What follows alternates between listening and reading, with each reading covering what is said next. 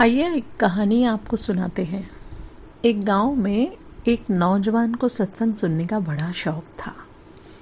किसी से पता चला कि गाँव के बाहर, नदी के उस पार, परम संत तुलसीदास जी ने डेरा लगाया हुआ है और आज उनका शाम को पाँच बजे सत्संग का प्रोग्राम है। वह नदी पार करके नौका के द्वारा सत्संग में पहुँच गया।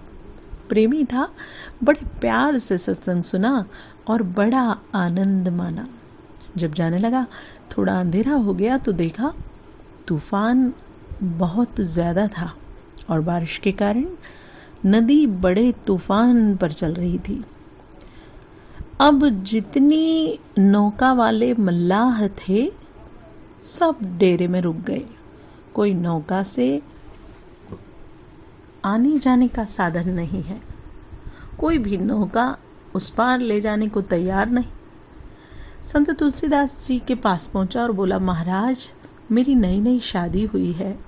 मेरी पत्नी भी इस गाँव में अनजान है और घर में कोई नहीं है। मेरे पास गहना वगैरह बहुत है नकदी भी है हमारा गाँव में और हमारे गाँव में चोर लुटेरे भी बहुत हैं।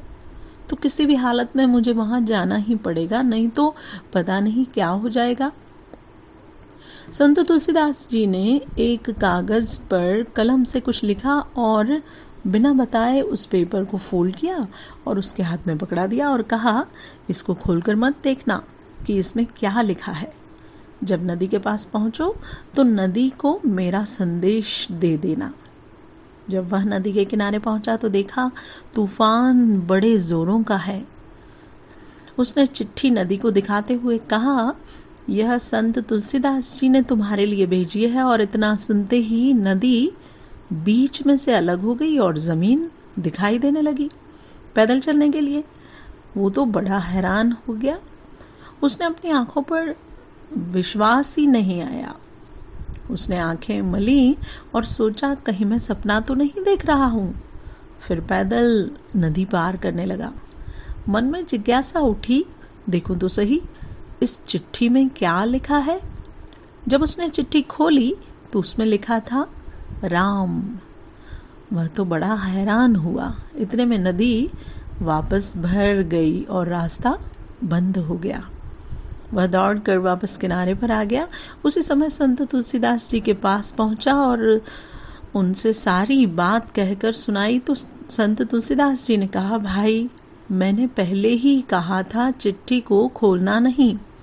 खैर, उसी समय उन्होंने उसे दूसरी चिट्ठी दी और कहा कि इस चिट्ठी को खोलना नहीं और वैसा ही करना। वो तो बड़ा हैरान था। संत तुलसीदास जी से पूछा, महाराज, चिट्ठी पर तो राम ही लिखा था। तो इसमें अलग क्या है? राम तो हर कोई लिखता है, पढ़ता है। तो संत तुलसीदास जी ने फरमाया कि एक राम वो है जो लोग पढ़ते हैं, सुनते हैं और लिखते हैं। लेकिन यह मेरा अपना राम है, जो मैंने सारी ज़िंदगी भजन सिमरन करके कमाया है। तो मित्रों, जो गुरु का दिया नाम है, वो आपको हर जगह मिल जाएगा। लेकिन जो उन्होंने हमें दिया है, उसमें पावर है। वह उन्होंने कमाया है, उनका निजी खजाना है। और जब हम भजन सिमरन का अभ्यास रोज रोज करते हैं तो इसी खजाने को और बढ़ाते हैं। हुजूर फरमाया करते थे कि ये जो संगत है, ये मेरी फुलवारी है। हर भजन करने वाले से मुझे खुशबू आती है। हमें भजन सिमरन करके इसे बढ़ाना है, पर हम अज्ञानी इसे बढ़ाने की बजाय संसारी वस्तुओं को बढ़ा रहे हैं। जो सब यहीं रह जाएँगी। राम राम करता सब जग फिरे, राम न पाया जाए।